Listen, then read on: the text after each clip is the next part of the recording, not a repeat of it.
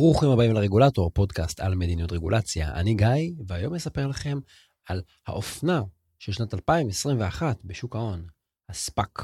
טוב, את הפרק הזה כתבתי במקור ממש בתחילת 2021, אבל uh, דברים אחרים שהתכוונתי uh, לפרסם, וככה טיפה סדר עדיפויות, גרמו לזה שהפרסום של הפרק הזה וההקלטה שלו נדחו קצת. אז הנה, uh, בואו נדבר על תופעת הספאק, SPAC.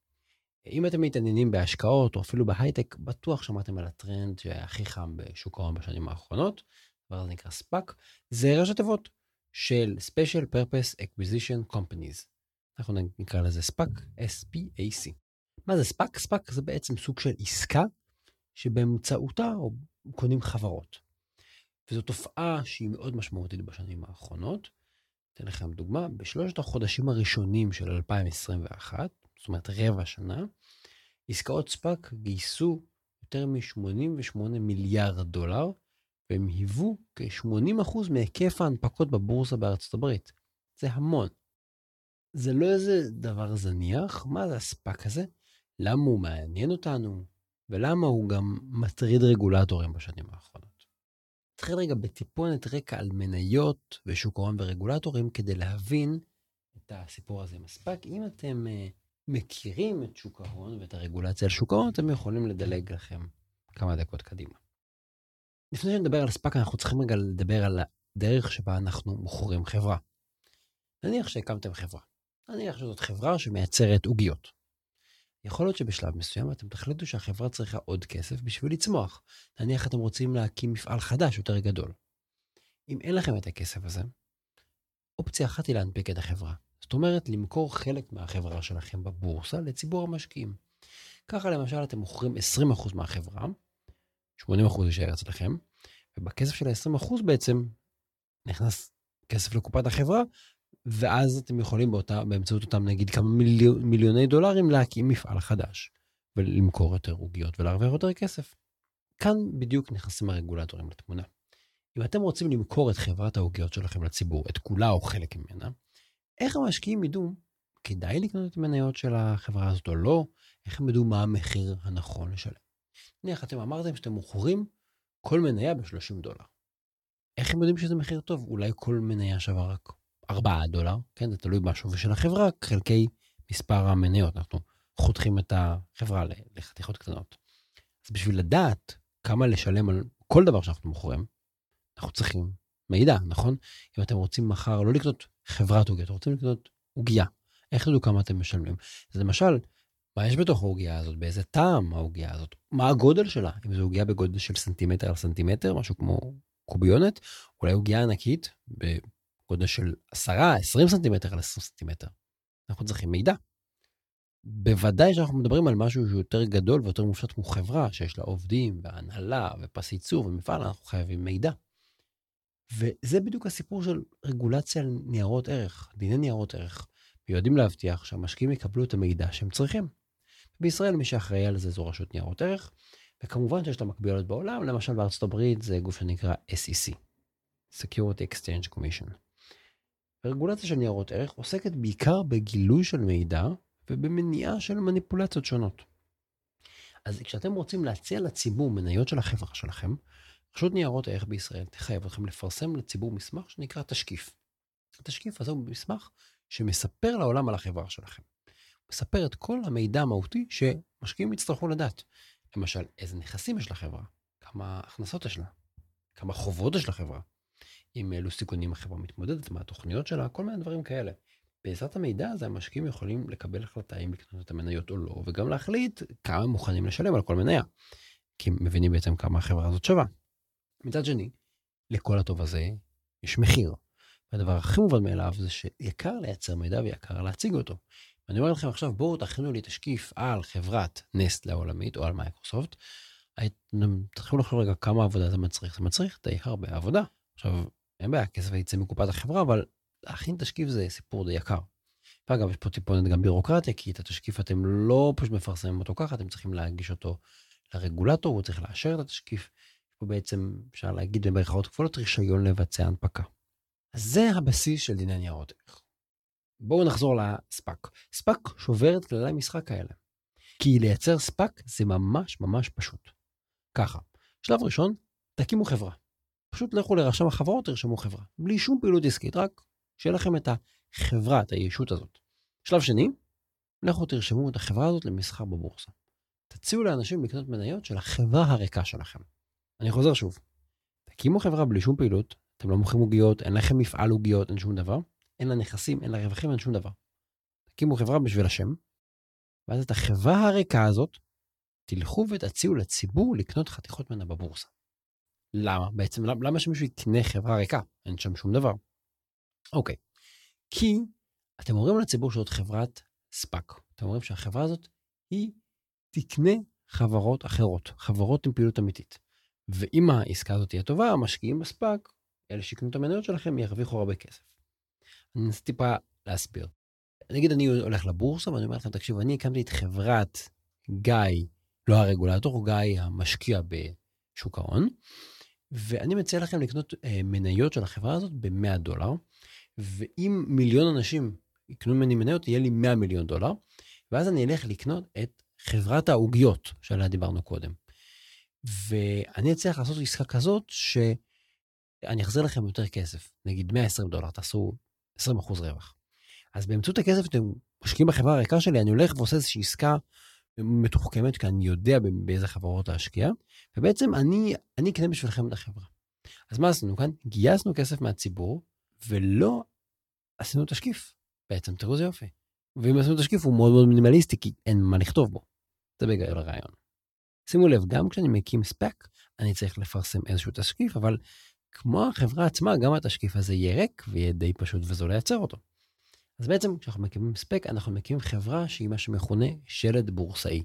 זאת אומרת, הערך המרכזי של החברה הזאת זה שהיא כבר נמצאת בתוך הבורסה, אבל היא שלד, היא ריקה. והיתרון הוא שאם חברה אחרת רוצה להיכנס לבורסה, נגיד חברת העוגיות, במצב רגיל חברת העוגיות הייתה צריכה להכין תשקיף, וזה יקר, וזה התעסקות, זה לוקח זמן.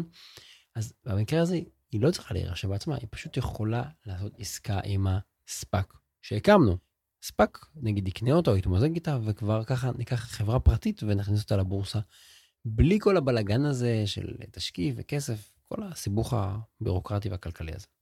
אם נסכם, בהנפקה של ספאק אנחנו לא מציעים למשקיעים לקנות חתיכה מחברה קיימת, אנחנו מזמינים אותם לשים כסף על חברה ריקה, שבעתיד הכסף הזה יושקע כדי לקנות איזושהי חברה, בדרך כלל פרטית, שרוצה להפוך לציבורית.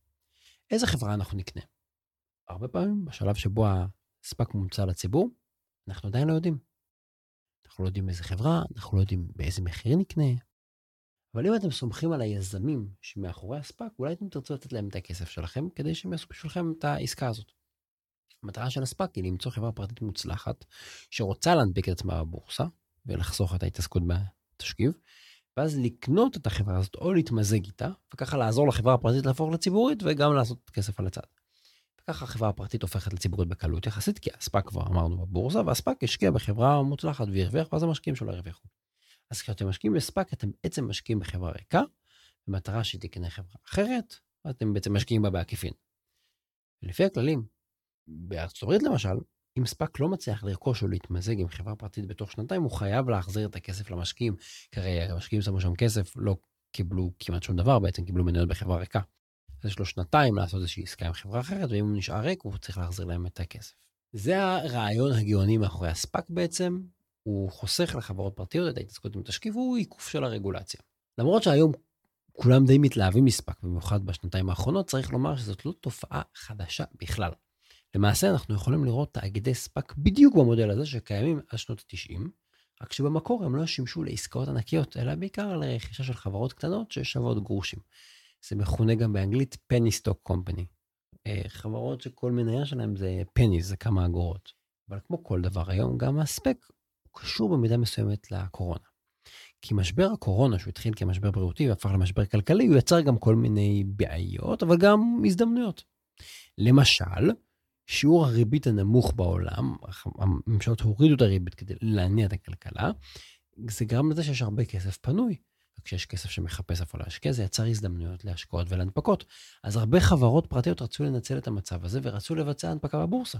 רק שהנפקה היא תהליך ארוך, כמו שאמרנו, להכין את התשקיף, להמתין לאישור של הרגולטור, יש לו הערות, יש לו תיקונים, וזה גם תהליך יקר, לאסוף את המידע, לתת לעורכי דין, לרואי חשבון, לכלכלנים לעבור עליו. כל הסיפור הזה לא עולה זמן ועולה כסף.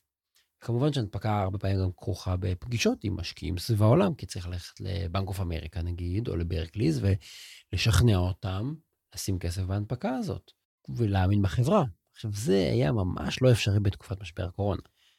וספאק, הגאונות שבו, זה שהוא נותן פתרון בדיוק למצב הזה. קודם כל נתחיל לאסוף, לא צריך לטוס לעמוד בפגישות עם משקיעים, כי אתם פשוט מנהלים משא ומתן עם ספק, כשאתם רוצים להנפיק את החברה שלכם, וספק אחד שהוא כבר מראש מאגד המון משקיעים, שכבר שמו את הכסף בתור הספק. וכמו שאמרנו קודם, עסקה עם ספק היא גם מהירה יחסית, היא לוקחת בממוצע רק חמישה חודשים, בעוד שהממוצע בעולם הוא בדרך כלל בין שנה לשנה וחצי כדי להכין הנפקה רגילה. אז עשינו פה את האירוע הזה בחצי או בשליש מהזמן הרגיל. אז הבנו את הספק, הבנו למה הוא צמח דווקא עכשיו, הקורונה מאוד עזרה, אבל מה החסרונות והסיכונים של הספק? כי כאילו דיברנו ממש בשבחו. אז הבעיה הכי גדולה עם ספק היא שהם פשוט מסוכנים. במשך חמש שנים, 2015 עד 2019, היו בארצות הברית 313 הנפקות ספק. אני ממש לוקח את זה עד הקורונה כדי שיהיה נקי. כמה הנפקות ספק האלה היו רווחיות? אז 313 זה מדגם שאפשר לדבר עליו, נכון? אז צריך להגיד באופן, בממוצע, כל ההנפקות האלה הסתכמו בהפסד ממוצע של 9.6 אחוז, כשאגב החציון הוא הפסד של 29.1 אחוז. זה הפסד הרבה כסף. אבל מה האלטרנטיבה? אז האלטרנטיבה זה הנפקה רגילה עם תשקיף. הנפקות רגילות באותה תקופה, 2015 עד 2019, הסתכמו ברווח ממוצע של 47.1%. אז ספק מפסיד בממוצע 9.6, והנפקות רגילות מביאות בסוף הרווח ממוצע של 47.1%. אגב, המגמה הזאת גם המשיכה בשנת 2020 עם הקורונה. אם אתם רוצים, כנסו לאתר רגולטור.אונליין, יש שם לינקים למחקרים ולנתונים בדיוק על כל התופעה הזאת. וכמו תמיד בשוק ההון, המשקיעים המתוחכמים כנראה מסתדרים וכנראה מרוויחים, יודעים מתי להיכנס, יודעים מתי לצאת, אבל המשקיעים הקטנים מהציבור הם אלה שבדרך כלל ההחלטות שלהם לא אופטימליות, והם כנראה יספגו את רוב ההפסדים. וזה בדיוק מה שמטריד את הרגולטורים. יו"ר ה-SEC, שזה נקרא לזה הרשות לניירות הערך האמריקאית, אמר שספקים מסתיימים בהפסדים ובכישלונות בגלל שליזמים של הספק יש מערך תמריצים בעייתי.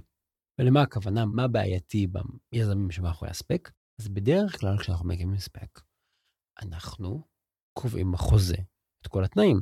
למשל, אנחנו נקבע שהתשלום ליזמים יהיה באמצעות אופציה לרכוש 20% מהמניות של הספק אחרי ההנפקה בהנחה משמעותית. זאת אומרת, אני עכשיו מקים את הספק הזה, ואני משקיע המון זמן, ואני מחפש חברה פרטית לקנות, ואני כמובן מתחזק את כל הסיפור הזה, אני עובד, אני רוצה, מה אני מרוויח? אז אומרים, אם באמת נקנה את חברת העוגיות הזאת ונעשה מלא כסף, היזם הזה יוכל לקנות 20% מהמניות בהנחה מאוד גדולה, ואז למכור אותם, ועל זה הוא עושה את הסיבוב, ועל זה הוא עושה את הרווח. אז היזמים שאחראים על הספק, מה הם עושים? הם, כשיש הנפקה, קונים את המניות במחיר מאוד מאוד נמוך, ואז הם מוכרים אותן במחיר השוק, במחיר רגיל לציבור. ככה הם מתפרנסים מכל הפרויקט הזה. אבל זה אומר שהיזמים של הספק, הם חייבים שהספק יקנה איזושהי חברה, אחרת הם לא מרוויחים. וזה אומר שלפעמים יש להם תמריץ מאוד מאוד גדול לקנות חברה ואז הם קונים את המניות שלו מאוד בזול, גם אם זאת עסקה גרועה. אני אגיד את זה שוב, התוצאה היא שלפעמים ליזמים שמאחורי הספק יותר משתלם שהספק יעשה עסקה גרועה מאשר שהוא לא יבצע עסקה בכלל, כי הם יכולים להרוויח רק כשיש איזושהי עסקה. שיטת התגמול הזאת מתמרצת את היזמים להגיד כן גם לעסקאות גרועות, ולפעמים עדיף למשקיעים שפשוט יחזרו להם את הכסף, נכון? לא חייבים לעשות עסקה בכל מחיר. והבעיה היא אבל שהמשקיעים מהציבור כבר נתנו את הכסף מראש לספק. הם נתנו את הכסף לפני שהם ידעו איזה עסקה הספק יעשה, ואין להם אפשרות להשפיע על ההחלטה אם לעשות עסקה או לא, כבר, הכסף כבר שם, נכון? על פניו זה כבר שגר ושכח. אז עבור היזמים שמובילים את הספק, לא רק שמשתלם לעשות עסקאות גרועות או עסקאות מאוד מסוכנות, אלא גם שאין עליהם על פניו פיקוח. כי אמרו להם, הנה קחו את הכסף, תשתוללו, וזה לא שהם צריכים להציג תשקיף או, או לעמוד לאיזה בחינה לשכנע אותם. אז הכל בעצם, בגלל שהכל קורה אחרי שהמשקיעים מהציבור כבר השקיעו על עיוור בחברה ריקה, יש פה בעיה. ורק ניתן השוואה למקרה הרגיל, במקרה של הנפקה רגילה, יש כל מיני הגנות, למשל, הגנות שמחייבות אישור של בעלי מניות לעסקה, הגנות שמונעות בעיות של ניגודי עניינים.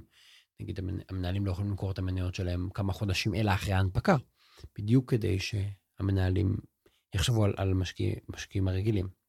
וכמובן, בואו לא נשכח, כמובן שיש תשקיף שמספק למשקיעים מהציבור מידע מפורט על החברה שהם קונים, על העסקה. אז מה עושים?